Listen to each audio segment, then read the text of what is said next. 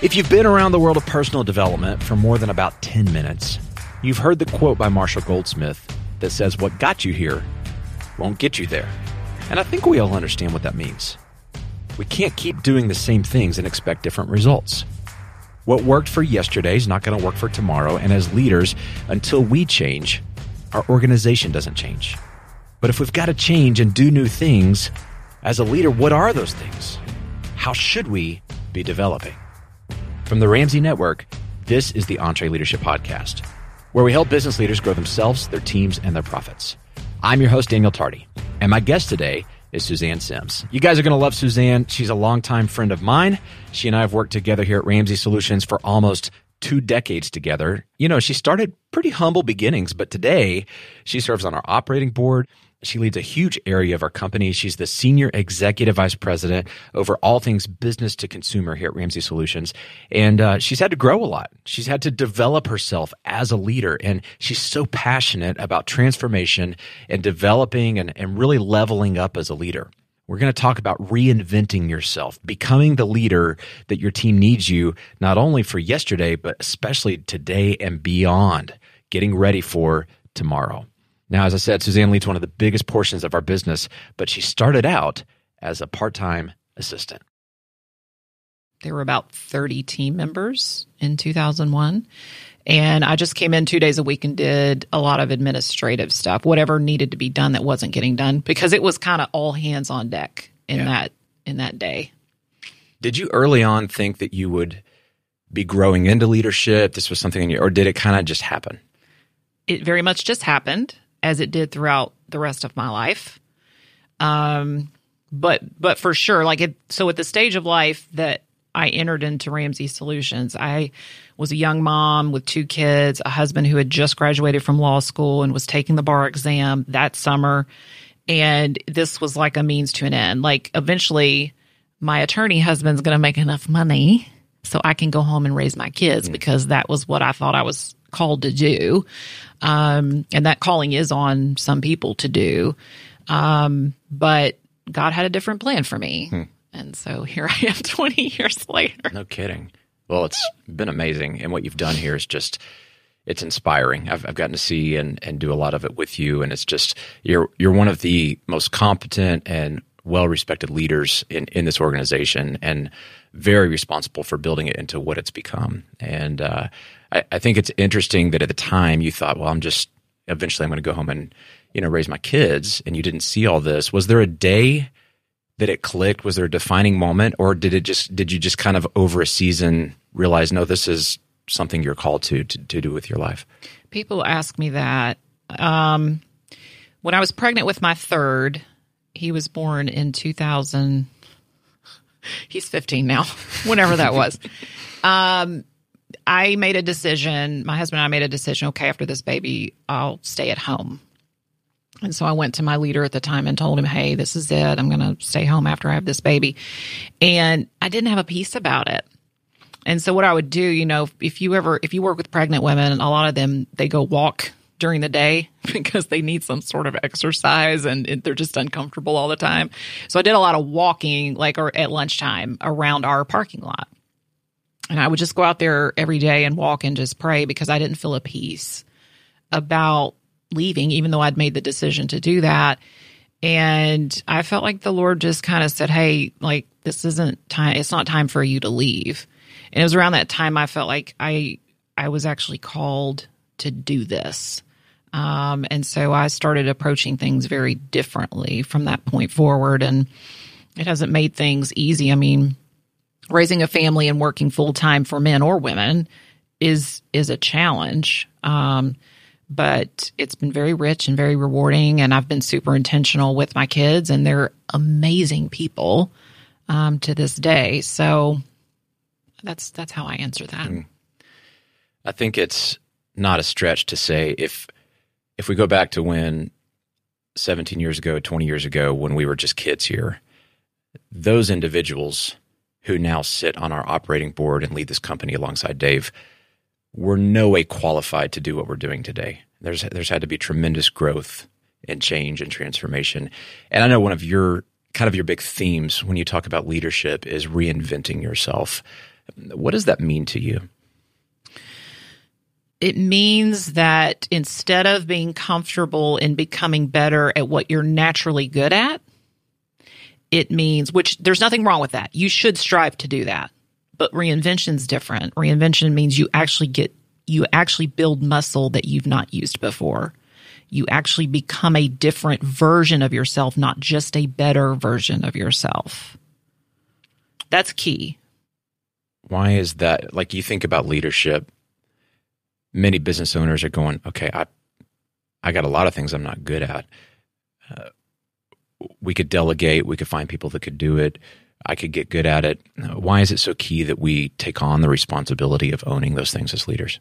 Well, to me, there's one specific thing that you should reinvent yourself if you're not good at, or maybe uh, maybe a couple. If you are, if you're a leadership at a high level in your organization, or you're the owner or the CEO, you need to be able to cast vision for your organization if you are the type of leader who is overseeing operational things that are crucial to your business growing, then you've got to be good at details and, oper- and, and operational things.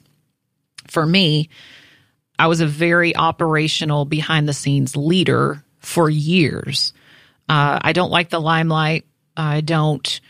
I've never seen myself as as a vision caster, and I was lucky enough that the leaders who reported up to me were very confident, competent, good leaders who I was more than happy to let them get the credit for everything. Like they were out front. Now I was behind the scenes very much directing them uh, and giving them advice and growing them, but like they were the ones out front that the company saw leading their areas.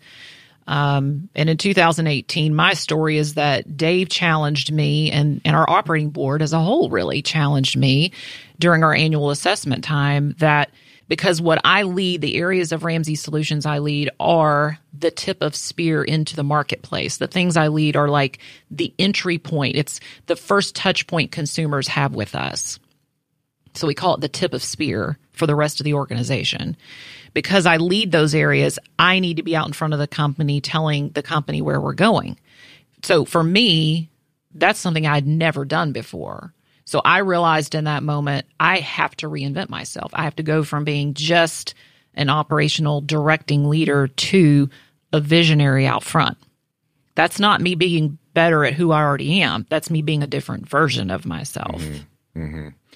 It sounds like you're saying it at that point you were becoming the bottleneck. You realized as a leader you were kind of limiting the vision or was it yeah I yes but you know what when i look back on it what i think was happening i don't know if dave even fully realized it when he said it or others but dave's you know dave's got this succession plan he's building like there's a there's a date somewhere in the future where he's not the vision caster for this company anymore. And he's looking around at us going, who's going to be doing that? Who's going to be mm-hmm. wearing my various hats?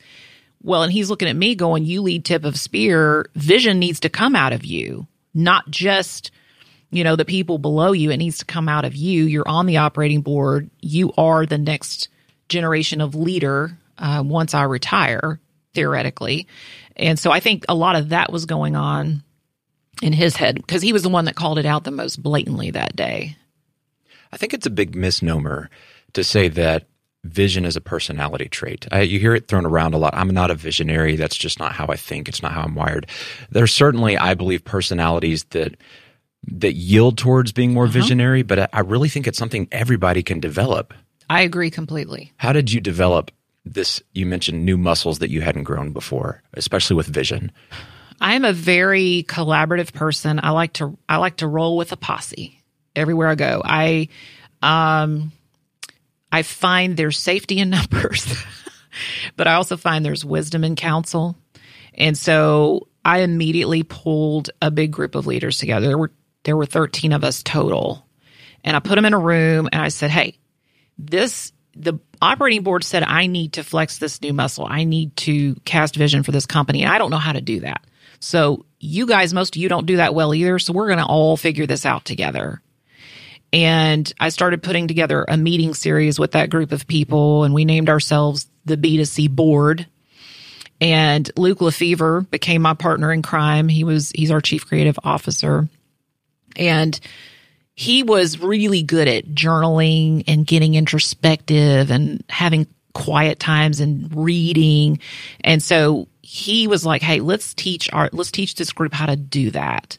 So we just all put our hands in the middle and committed. We're going to go on this journey and we are in our personal time going to really dedicate time to reading and praying and journaling and ask God to really give us this this gift of vision and there's there was nothing magical about it other than we we carved out time to do it and we did it as we would do it as a group like when we had our quarterly meetings where we would go off site for half a day or a full day we would talk about a subject then we would all go off individually and just journal about that for a while and if you start writing things down on paper or typing them into a laptop, it, it doesn't matter either way. You just brain dump and you don't filter it. And you don't worry about who's going to read it. That's when things come out that you didn't even know were in your head. Uh, if you follow Christ like I do, you you you do sense that like He's giving you things um, that he wants to give you when you start writing things down. But regardless, when you start brain dumping and you don't filter, that's when ideas come out that you never would have had if you didn't stop and take the time to have the thought. It's it's about time, honestly. We're just we're so busy and so distracted. And if all of your quiet time is spent scrolling on your phone or even reading, there's nothing wrong with reading but you're not allowing an empty space for you to just dump your own thoughts down. There is something magical about that without it being magical, if that makes sense. A lot of people that have not done that or experienced that, I, I, I know this because I've talked with them and I've been them. There was a day when I didn't do this. It's very awkward at first to sit with your own thoughts.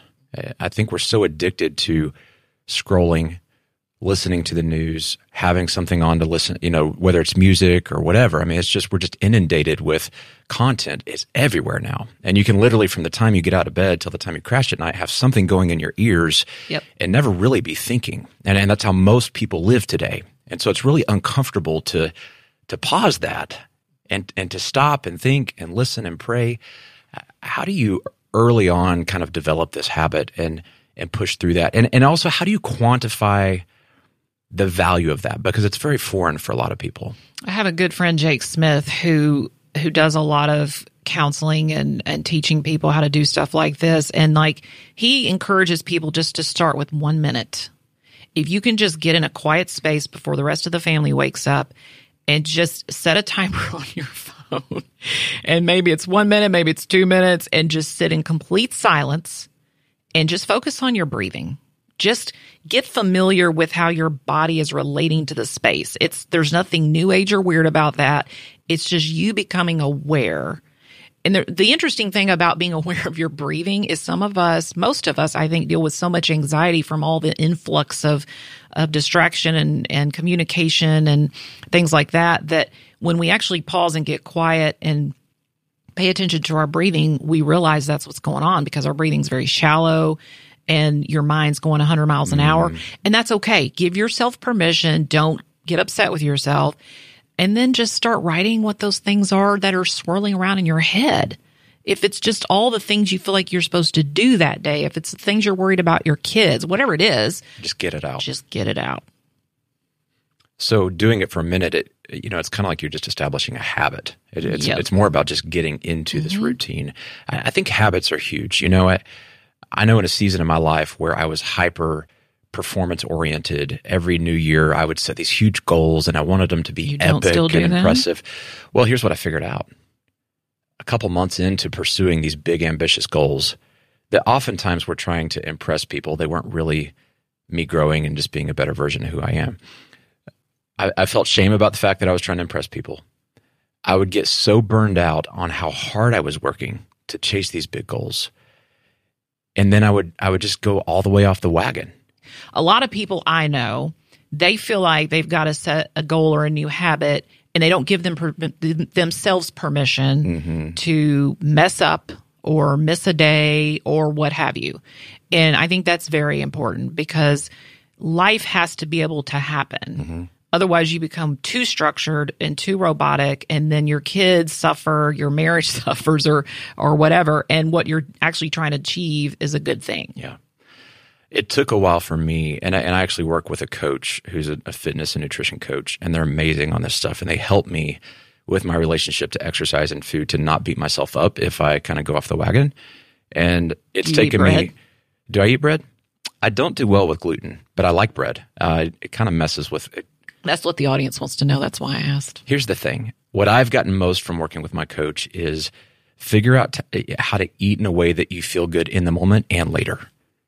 You know, and so there's things that makes us feel good in the moment, but then you feel like crap later. Why don't we dedicate the rest of this podcast to our diet and exercise routines? You know, I mean that they're a good metaphor, right, for transformation. But here's uh, coming back to the way that I used to approach this stuff. Early in the year, I would set these huge goals, and I didn't. I didn't understand the value of habits. I didn't understand the value of just each day, just do a little better and have some things that if you'll have a morning routine and you'll just start getting up at the same time, like you said, if you'll just have one minute per day, what naturally happens is eventually that time you love the value of it and it grows into now you've got an hour every morning and it's not weird and awkward. It's kind of like how you set your day up for success, you know? And so I've really tried to get away from this sounds so weird, but I've tried to get away from goals and, and get more focused Good for on you. habits and I like rituals. that. I like that. Uh, I think goals are important, you know, like we teach in EntreLeadership, Yeah. you should have goals of course they are. but you can get so hyper uh, trying to engineer your whole life and use goals to do it that you just become a robot Yep. and it's it's not real it's not how we actually work as humans You know what's interesting? So I grew up in a home without a television. I spent 12 years of my childhood with no television in Really? the home. My husband grew up in a home where the TV was on 24 7. If they left the house, they would leave the TV on for the dog. Okay. so what's interesting is I am super comfortable with silence. Like if I'm getting ready in the morning or sometimes when I'm in the car, I actually prefer that. It's just a, it's a safe, peaceful place for me. He can't stand it. Hmm. So what I'm saying, and, and he's working on that, like he recognizes that about himself. So think about your family and how much noise you allow on in the house all the time. If you learn, like if you're one of those homes that has something going all the time, just start just turning it off for just during dinner or whatever that means, you know, for you guys. And just start to plant that seed a little bit and see how that changes things. Um, because we do get addicted to always having noise on around us and then we're uncomfortable without it. yeah it's really hard to think deep thoughts as as leaders especially you've got to be thinking about your team you've got to be and especially we'll tie this back to vision in a second but i don't know how you can really excel with vision if you don't have time where you're thinking You can't. about the vision You can't. I mean, if you're just going meeting to meeting and scrolling your feed all the time and you never pause and, You'll really have other people's out. thoughts and you'll try to replicate Yeah. those or steal those. And sometimes that's okay, but there is there is unique vision in your mind that needs to come out that your team needs and they know the difference. You said earlier when you formed the B2C board, there was nothing magical about it. You just created the time. Um, it also occurs to me one, you had the humility to say, guys, I need your help with this. You also created a kind of a structure for accountability and then also some community. Uh, we've talked about prioritizing the time. Uh, Say more about the humility, the community, bringing other people into it with you. I, I know so many business owners struggle with feeling like they have to be the lone ranger on this. Oh I, I'm the most miserable when I'm a lone ranger. Like I said, like I like to roll with a posse. Let me tell you something. It makes life so much more fun. Um, for me, one of my my core values as a person is is just fun. um, and so I think that was a big part of it. Like uh, most of the people that I put in that room that day and and still hang out with are were already my friends. Um, and that's a whole different subject for a different day. But I believe strongly in being friends with the people you lead and the people that you work with. Um, life's too short for anything other than that. But we'll talk about that another day. Um, but I just told them, I said, I by nature am very vulnerable. Um, I don't have a good filter. If I think something or feel something, I tend to overshare. That is who people know me as. And so I basically forced that on all of them. And I said, here's what we're going to do. We're going to dump thoughts out on paper and then we're going to share them with each other. And one of the exercises we did early on was everyone took a turn. And keep in mind, there's 13 of us. It took a while, uh, but we met weekly and everyone took a turn and they had to come in and they had to share with their peers. And sometimes there were people in there that were above them or at peer level.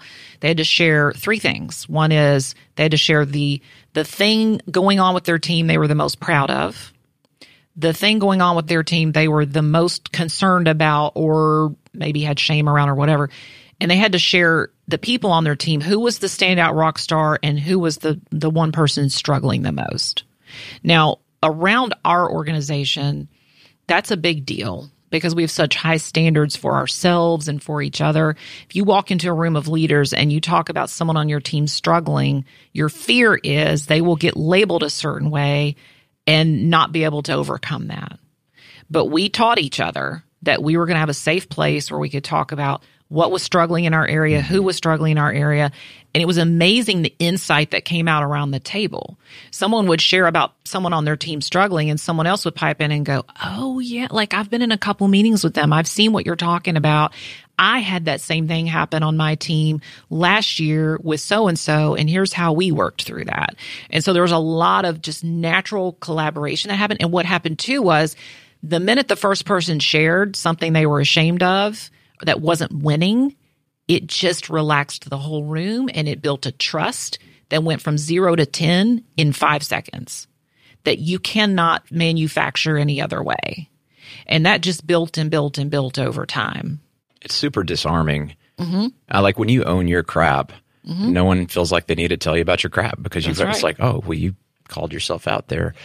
I, I agree. It builds trust. It, it, sounds like it also built a um, kind of a think tank is the wrong phrase. That sounds weird, but you know, when you get other people to see that same problem, you get new insights. I imagine some of the people that were struggling ended up being developed and, and kind of resolved those issues and, and grew as a result of you having access to this this group. Yeah, absolutely. And we would follow up the next time it was your turn. You would you would say, "Hey, I told you guys back a few months ago that so and so was struggling. Well, they're actually doing great now, and here's the story. Here's what's going on." See, that's so, what it's about. I love that. Cool. Yeah, because I mean, when, when, team members, we've all struggled at certain points, and I believe most people are probably doing the best they can with, with what they have and more than judgment and being written off, if, if you can start with developing them, checking in, letting them know there's a problem, a lot of people will rise to the occasion. Yes. You know, uh, it's interesting. I, I don't know if everybody caught this. You form this B2C board, and many of the people in that group report to you. So this is not like an outside council where mm-hmm. it's you know it's totally right, right. objective. I mean, some of these people are looking at you as their leader, going, "Can I really is it safe to share everything that you're asking me to share? That's weird for a lot of people. I mean, a lot of business owners would go, yeah. I can't be that vulnerable with my team, or they're going to oh, say would, more about this. It would change everything for you. How do you get into out. it? You just do it. It. I, I was so nervous the first year of leading those meetings, I would spend hours trying to, well, not hours, but I would spend a lot of time trying to prepare for the meetings. And I would walk in the, the room so anxiety ridden, like, how are they going to accept this? And how are they going to perceive me? And it was, oh, it was, it was so anxious for me, but I just did it. Um, I'm the type of person, if something makes me really nervous or anxious, I just, I bite the bullet and I just do it to get it over with. I don't procrastinate. And so I say one of my big phrases that people laugh about me saying all the time is put your big boy britches on, put your big girl britches on, just do it. Um, and Christy Wright always says, do it scared. I love that. Mm. And so what no matter how scared you are, how uncomfortable it is, just do it. Because I promise you, and you can you can call me, you can email me if it doesn't work. I promise you it will work.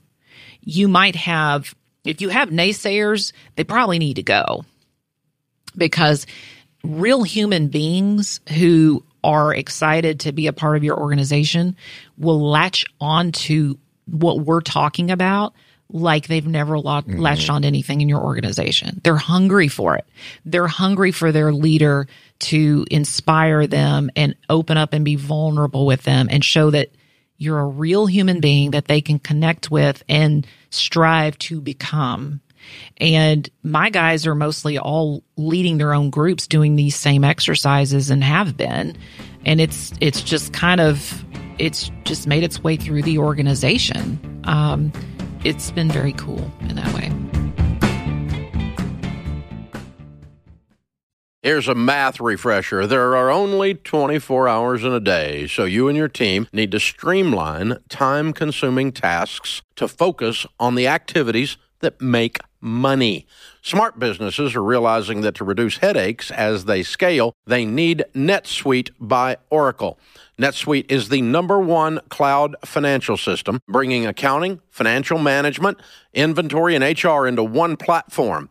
With NetSuite, you can reduce IT costs because it's cloud based. You can cut the cost of maintaining multiple systems because you've got one source of truth. It's a big deal. And you improve efficiency by bringing all your major business processes into one platform, saving time and cutting manual tasks and errors. So join the more than 37,000 smart companies like Ramsey Solutions that have done the math and are boosting their efficiency with NetSuite. And right now, you can download NetSuite's popular KPI checklist designed to drive the right behaviors for your business. Absolutely free at netsuite.com slash Ramsey. That's netsuite.com slash Ramsey to get your own KPI checklist. This episode is brought to you by Trainual. Even when you're great at running the day to day, a lot of leaders struggle to delegate. But delegation is a critical leadership skill, and empowering your team by building that skill just takes having the right system in place. Well, Trainual is that system, and it's a game changer. Trainual is an easy to use app that helps document and organize everything about your company in one place. Clear outlines for every role and responsibility step by step training for all your SOPs and employee handbook content, an org chart and directory. You can build accountability tests. Employees can even use Trainual's powerful search to answer their own questions. Companies using Trainual are cutting training time and related costs by up to 75%. Get started with over 300 templates and their world class support. It's time to get your entire team playing from the same playbook. Visit trainual.com slash entree today for a demo and get 15% off your first year with code entre15. That's 15% off at T-R-A-I-N-U-A-L dot com slash entree with code E-N-T-R-E-1-5. It seems like it's really important that you as the leader are modeling Yes. the vulnerability. You know, most people look at their boss or their leader as an authority figure and their whole life authority figures all the way back to in school were teachers who gave you a grade you know and, and there's a, a large sense of judgment and shame tied to authority figures. And so if you're the leader you really have to uh, reframe that and in the way that you model this. You've got to be vulnerable. You've got to not zap them when they say something that you know you, you could because of your title but you're going hey thanks for sharing that and i, I see you and, and i'm not going to judge you as a result of Yeah. that um, what are the keys to doing that well you know i mean I, we have to hold people accountable but but we also have to create an environment where it's safe for them to do this vulnerability thing I think by you being vulnerable as the leader, it does create that safe place. Um, if you have an issue where you're zapping people, that's a different issue. I, and I mean, I don't know how you resolve that because when I quote zap my guys, it doesn't feel like a zap to them. They don't love being course corrected. No one does. Everyone wants to think they're awesome all the time. But when I course correct them, it never feels like a zap because we have such a depth of relationship and we've been so vulnerable with each other for so long. They know I deeply love them and care about them. And I can, I can just have a quick conversation with one of them and be like, Hey, when you did this in staff meeting, here's how it came across. Just next time do X, Y, and Z. And then three minutes later, we're telling jokes and laughing. Mm-hmm. It's very natural. There's nothing forced about it. There's no like call a formal meeting and do the formal sandwich. Hey, you're really awesome, but you need to work on this, but you're still really awesome. Right. Like it's just a natural conversation and they and again, they don't seek out being course corrected, but they don't feel it like a slap in the face. Mm-hmm. Well, you said something key. They they know that you love them. And they know that when you're giving feedback, I mean, this is the ultimate as leaders. Like your team has to know that you're doing it for them, not to them. You're, you're doing it to help them develop, to be better. And it goes back to what we talked about earlier. It's transformation and reinventing yourself. As leaders, we have a responsibility to help our teams transform and to Yes, grow and yes. to develop. Yeah. You know, you said uh, growing muscles that you haven't grown before. You talked about not just being a better version of what you're naturally good at. There's this other end of the spectrum, I don't think this is what you're advocating, but you can work so hard to transform that you're trying to be someone that you're not. You're trying to you're trying to take on a whole different persona. How do you balance being true to yourself and just naturally being who you are and growing and reinventing yourself? I don't know. I never set out to become a certain person. I never had a persona in mind I was striving to become. I just knew I needed to figure out how to have thoughts I hadn't had before. Hmm.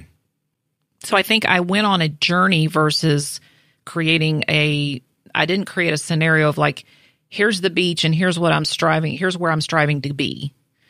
Um, if you go on a road trip to the beach, you know, you're all visualizing the beach once you get there in eight hours and you're excited about that. That's not what this was.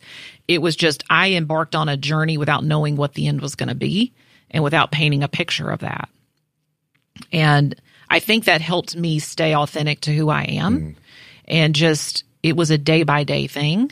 Um, and there's nothing wrong with like when you set a goal, you do need to paint the picture of the beach and the team needs to know when we get through this eight hour road trip, that's where we're going to be. This, this is something different. Um, this is just an intentional daily or every other day or whatever the, whatever your commitment is of setting aside time to read different, study different, journal different. Um, I hope pray different. Like this is just a, a journey without an end in mind. If, does that make sense? Well, it seems like you're saying you're you're creating space to access things that are in you. They just haven't been developed. Yes. You- You're never at any point. It doesn't sound like you're acting or putting on a front. You're just doing the work to unlock these things that have maybe been bottled up inside you. exactly. And the spiritual component of that is that when you're obedient to if if God's nudging you to do this, if you're obedient to that, it unlocks something spiritually where He can start to really Mm-hmm. transform you in ways that are beyond your own efforts. Right. And that's that's what you see take place. you know, you and I follow Jesus. Uh, Not everybody does. That's fine. But he, he talked about abiding in him, and he used the metaphor of a vine and a branch. And when a branch is grafted into that vine, the, the source of that branch's fruit is actually all the way down through the vine into the roots, into the nutrients of the soil. It's it's bigger than just that branch.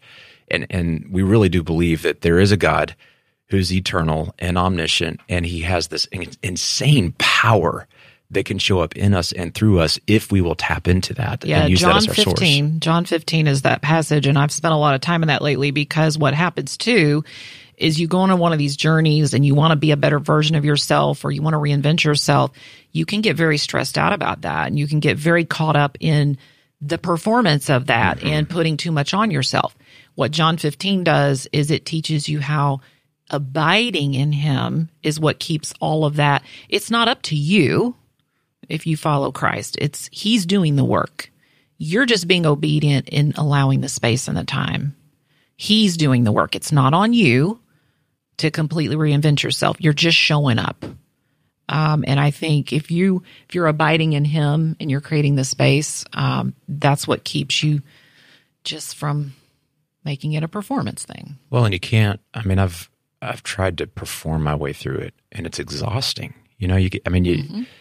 There, there's not enough juice. There's not enough batteries No. to pull you through something that that you're doing out of your own effort. Um, but it's not a very Western concept. I mean, this idea of abide almost sounds really passive. Mm-hmm. Many business owners are going, "Oh yeah, but discipline, work hard, never quit."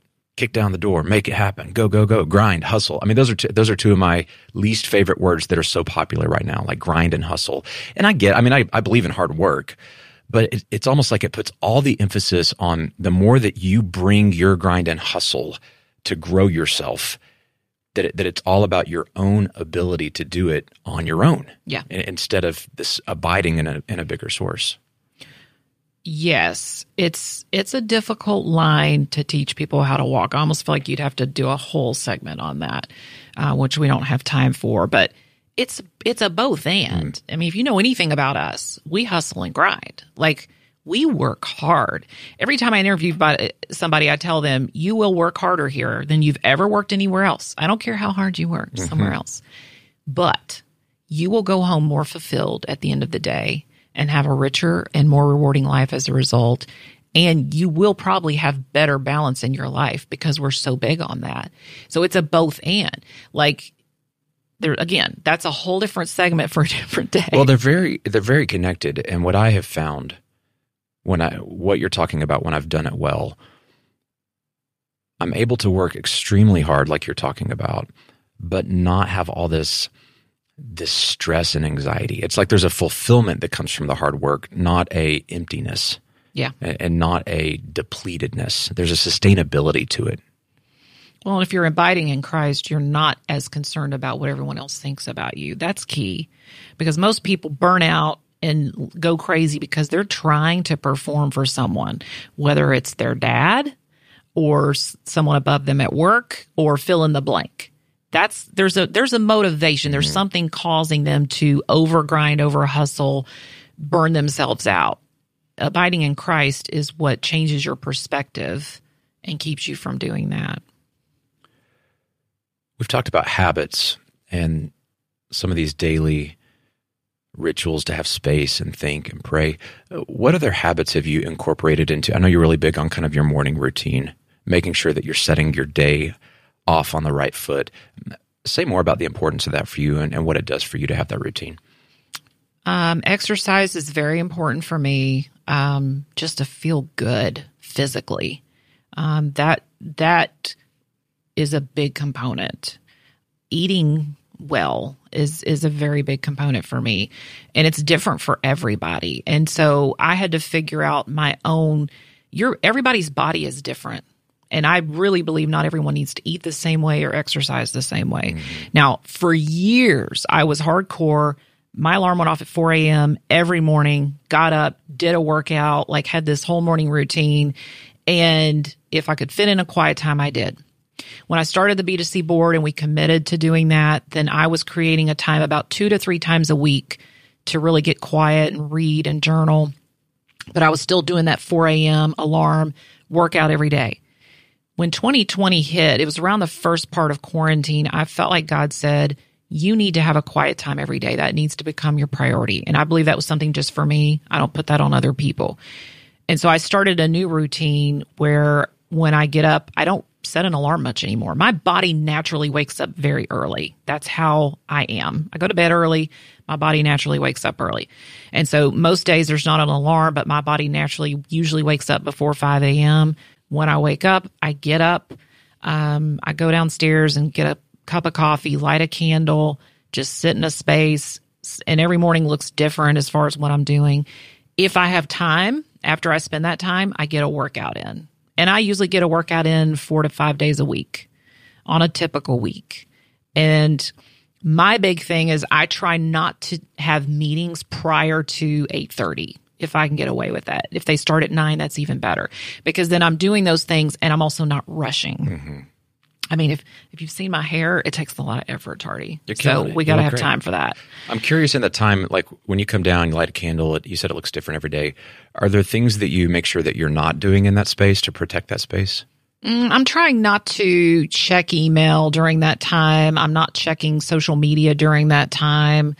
Um, I try to focus on the that what I need to be doing in that quiet space before I do those things. If that makes Yeah. sense. Yeah, I think there is a, is a big like I, I figured out early on. I tried to have a quiet time and morning routine, um, but but there's a big miss, and I had several false starts on this years ago when I started, and I, I didn't put this this list of like things to not do. You know, I mean, I would jump right into my email thinking I would just check it for a few Oh, minutes, and then no. two hours was gone. We all know better than that.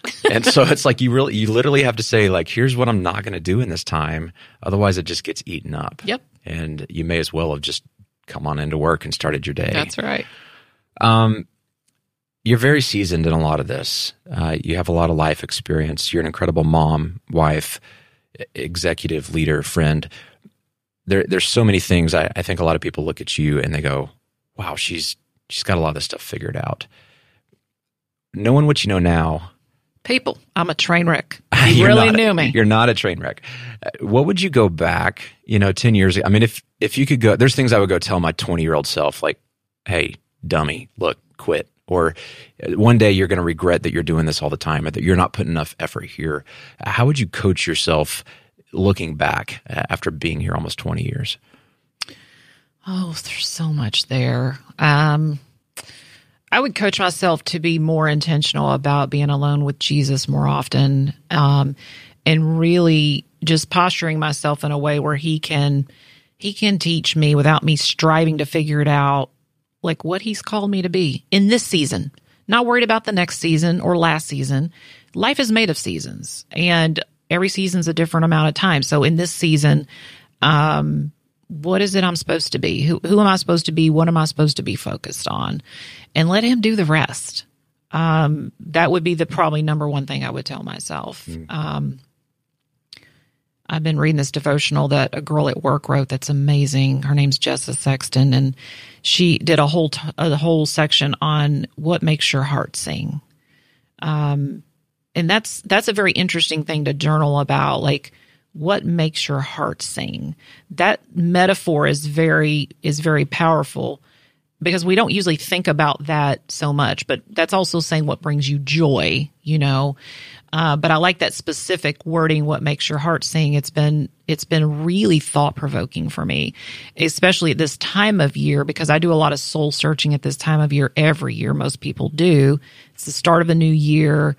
You're really getting intros- introspective on what does this year need to be about? Who am I? Who? What is my place in the world? All those things, and I've really been um, journaling about that. And so that, but that's just for this season. Like I don't need to be worried about what my heart's going to sing about in five years. But for now, what is that? Because if that's probably what I'm put on this earth to do.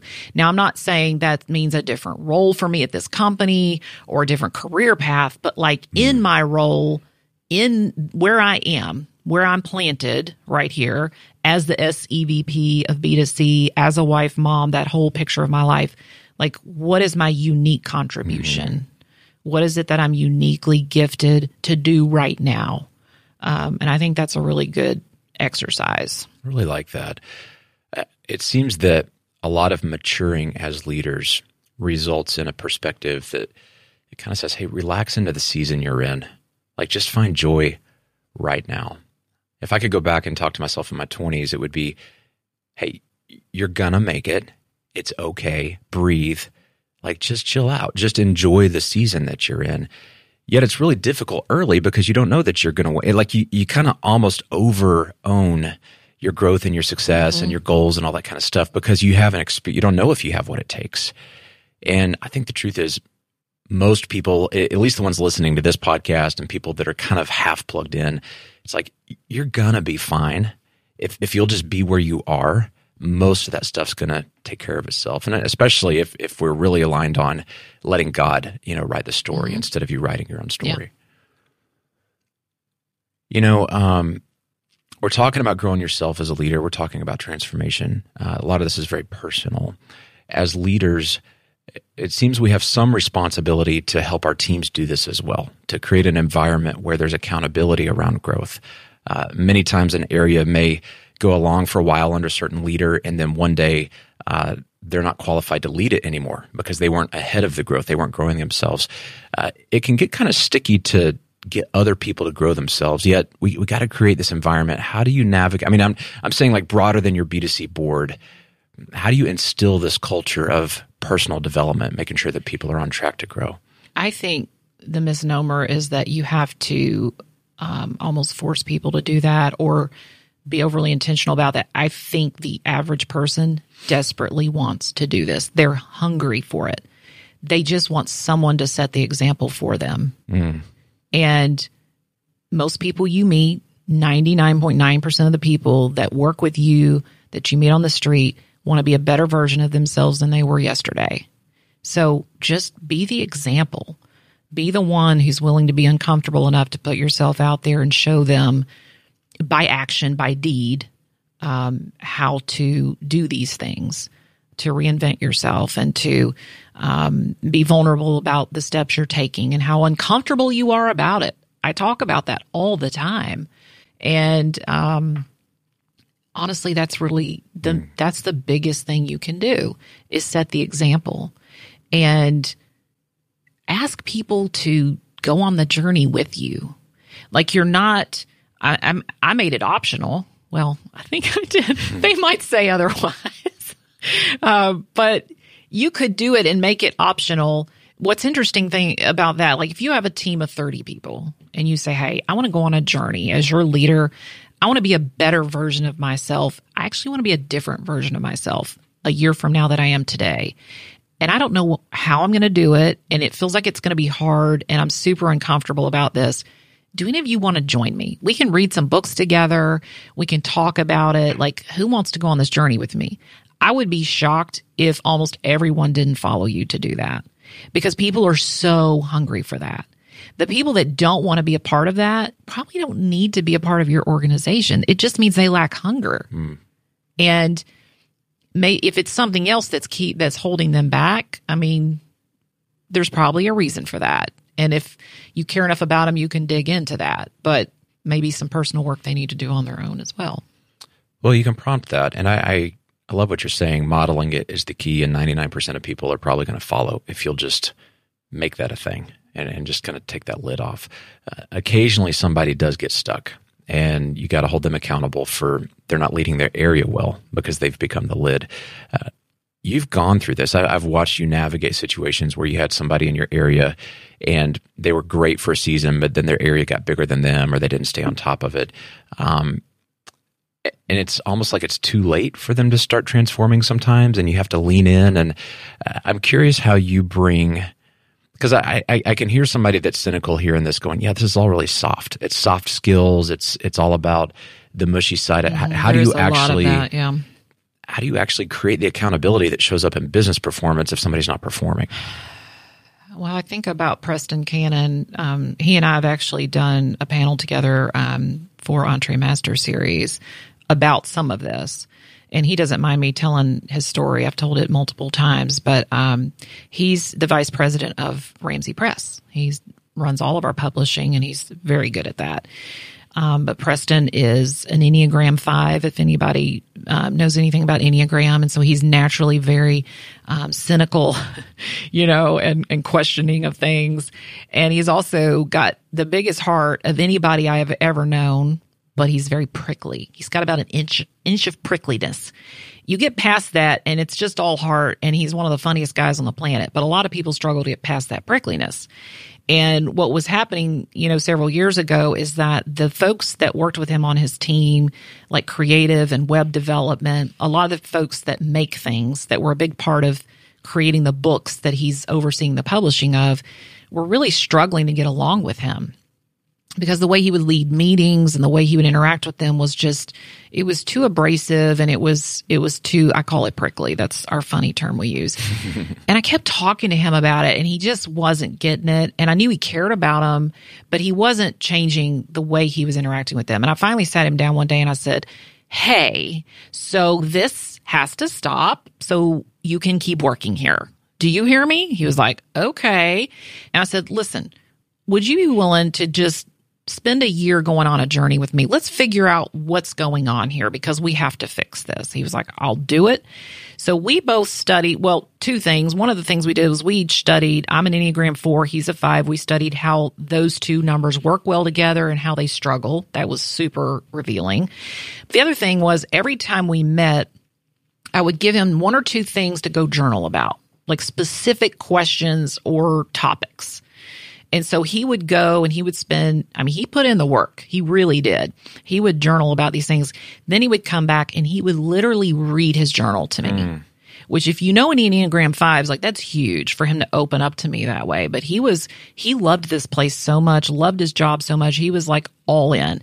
So he would read his journal to me and he had this one day he was reading this journal to me and he got to the very end and he just dumped this thing on me and I was like, you buried the lead. What? Like this came out in your journaling and it was, he had discovered several things. One is he had discovered what truly motivates him with his career here. And then he'd also discovered that an old mentor of his, one of his early bosses right out of college, something that boss had taught him had stayed with him all these years. And the phrase was something like, it's better to be respected than to be liked. He'd been taught that 30 years earlier and had held on to that all this time, even though that flies in the face of our entire culture at Ramsey. And so he was able to identify those things and we were able to see clearly why he was failing in this area, but not this area. And what wrongly was motivating him. And sometimes a simple amount of self awareness is all you need mm. to help you put the right tools in your tool belt, change the way you're interacting with people. And so he's a different person today. The people on, he's been leading groups with these same people that didn't know how to get to get along with him two, three years ago. He's been leading Bible studies with them, book studies with them, having them open up to him like it's it's a really cool story mm. but he put in the work uh, because he cared enough and i think if anyone's willing to do that they can become the version of themselves that they need to be i think what you did is really big i, I want to highlight this and it's so powerful i don't want our listeners to miss this we're often tempted as leaders to tell people here's what you need to do different this is what success looks like. Stop doing this. Oh, I did that for a long this. time. Well, I know, and I, I think it has its place. I'm not, I'm not knocking it, but you, you got him to discover some, like you, you held him accountable to creating space where he actually had to go think about what was going on. And I have found that it's way more powerful if you get someone to arrive at their own epiphany versus trying to give it to them. Yes. You know, it's just, it's so different. Now, you, you got to hold them accountable. You got to guide them, but you didn't just say, here's what you now need to do. He had to go figure out like that self work is, is so, so critical for it to actually stick with people, for them to get it. I had reached a point in leading him that I was like, I've got nothing left. I've, I've tried to, you know, knock his head against the wall for two or three years at this point. I, I have nothing left. And I love this guy so much. And he's one of my dearest friends. Like, I don't want him to leave, but I've reached a point where I, I can't do anything else about this. I have no control over this guy being who he needs to be. And so I think if you reach that point with someone you're leading, then they have to go mm. do the work. Would you, knowing this and, and seeing the outcome, would you have started sooner? Oh, yeah. versus just telling yes. them, here's what, you know. It would have been much less painful for both of us. Yeah. I, th- I think it's a good tool if, if you have people that report to you and you're trying to help them perform better and develop, like it, it, it's not always holding them accountable to the tasks and the behavior. It's holding them accountable to what are you going to journal about? Are you doing the thinking and the work so that you can discuss? Because a lot of people can dis- there's things that are in them that they just if they'll listen. Oh yeah, and create the space. Oh yeah. I think with Preston, you created a, you helped him create a habit and it's the whole like you can give someone a fish or teach him to fish. You know, I mean, you, you, taught him how to fish. You taught him how to do this as a lifelong thing that now he can own his own growth and development going forward. It's pretty cool. A lot of leaders out there are facing challenges every day. As you know, in leadership, it can be daunting, it can be discouraging. There's days it's really hard and you don't want to do it. And there's days you doubt, do I even have what it takes? As we wrap up, how would you encourage the hearts of everybody listening who, you know, maybe some of them are on the ropes, maybe maybe need some just inspiration right now. What would you say about um, what you know about leadership uh, that would speak to them? My favorite phrase is I take what I do very seriously. I do not take myself very seriously. And I think that is the key to being an awesome leader. And I'm not an awesome leader. I, I strive to be, but like honestly, at the end of the day, when you're you're dead and gone and they're having your funeral, they may talk about some of your business accomplishments. But I think if you're being honest, what you really want them talking about is the contribution you made to people's lives. Both family, friends, the people you the people who work for you, if they're giving a, a eulogy, you want them talking about your integrity and your character, not just how well you grew your profit margins um, year over year. And so take what you do very seriously. You were you were you're doing your thing for a reason. You probably love what you do or did at one point. So do that really well. Win at business and don't apologize for it. But in the meantime, don't take yourself too seriously. Make fun of yourself, have fun. Um, when you make a mistake, own it and laugh at yourself. And that will create so much trust um, and endearment with the people you lead. They'll follow you over a cliff.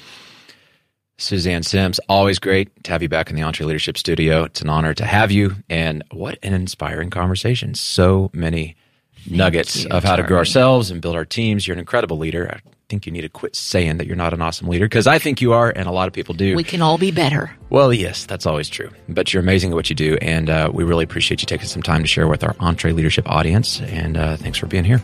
Thank you for having me. All right, guys, always fun to have Suzanne in the EntreLeadership Studio. You know what I love about Suzanne and other Ramsey leaders coming in and, you know, sitting across the table it is fun to have outside guests, but it's really special to have Ramsey leaders like Suzanne because these are the leaders, these are my peers. These are the people that I've built with and, and hurt with and struggled with alongside with Dave and under Dave's leadership. It's like we're almost like this family that's built this thing. And we've had to learn these principles and we've had to figure out how to craft and design everything that you guys know EntreLeadership and Ramsey Solutions to be today. And so to have practitioners fellow leaders, people in the trenches with us all the time, actually come in and talk about this is how we've done this. I just think that's really special. I think it gives a lot of credibility to what we're talking about because this stuff's not just a theory. It's our playbook for us. It's how we do leadership. If you want to know behind the curtain what's going on at Ramsey, that's it. You heard it today. And it really does rise and fall on leadership, and it really does hinge on your ability to reinvent yourself, your ability to grow and transform and become better every day. That's it. And if you're not working on yourself, your business eventually will falter. So, what are you doing to reinvent yourself right now? What's that look like for you this year? What are the new habits, the new routines? Who do you need to bring around you the way that Suzanne did to give you some accountability around that? Well, we'd love to help with that. If you want to work with one of our coaches, that's why we have coaching. If not, find somebody. Find your team, find your community, figure out your people, your posse, as Suzanne said. Who's your posse? To do this, you've got to delegate. You've got to lengthen the rope to different team members so that you can work on the business and not just in the business. That's why delegation is so key. And you guys know we talk about delegation all the time. It's actually kind of daunting. I mean, there's a lot that comes up and eh, there's a lot of risks to delegating or delegating the wrong things or delegating too fast. To make it simple for you guys and to make it a little bit more straightforward, our team put together a great resource for you to help you delegate the right way. Absolutely free chock full of great information from our coaching team specifically about delegation, and we want you to have it. All you got to do is text the word delegate to 33444. Again, text delegate to 33444 or just click on the link in the show notes. Well, I hope you enjoyed this episode of the EntreLeadership Podcast. If you know somebody else that would also enjoy it, be the hero, share it with them. You're the reason this podcast grows, and we are grateful. Of course, you guys know now you can see EntreLeadership on YouTube, the full episode, as well as highlights. Another great place to follow the podcast. Now, if you're a small business owner between two and 200 team members, we'd like to have a live conversation with you about the show and ask you a few questions. If you want to help us out with that, just click on the link in the show notes, fill out a brief survey, and schedule a call with Tim, the producer, and he'd be glad to connect. Also, you can follow us on social media at EntreLeadership. You can follow me on Instagram at Daniel Tardy. This episode was produced by Tim Hull. It was edited and mixed by Will Rudder. I'm your host, Daniel Tardy, and on behalf of the entire EntreLeadership team, thank you for listening. Until next time, keep learning and keep leading.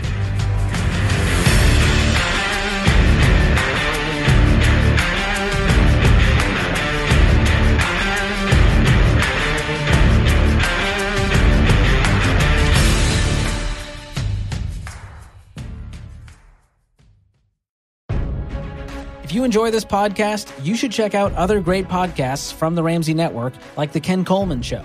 Are you doing what you were born to do? I'm Ken Coleman, host of The Ken Coleman Show, where I give you practical advice to help you discover your purpose and then map out a plan to get you there. From accounting to advertising, from plumbing to production, you were created to fill a unique role, and the world needs what you have to offer. Join me on The Ken Coleman Show wherever you listen to podcasts.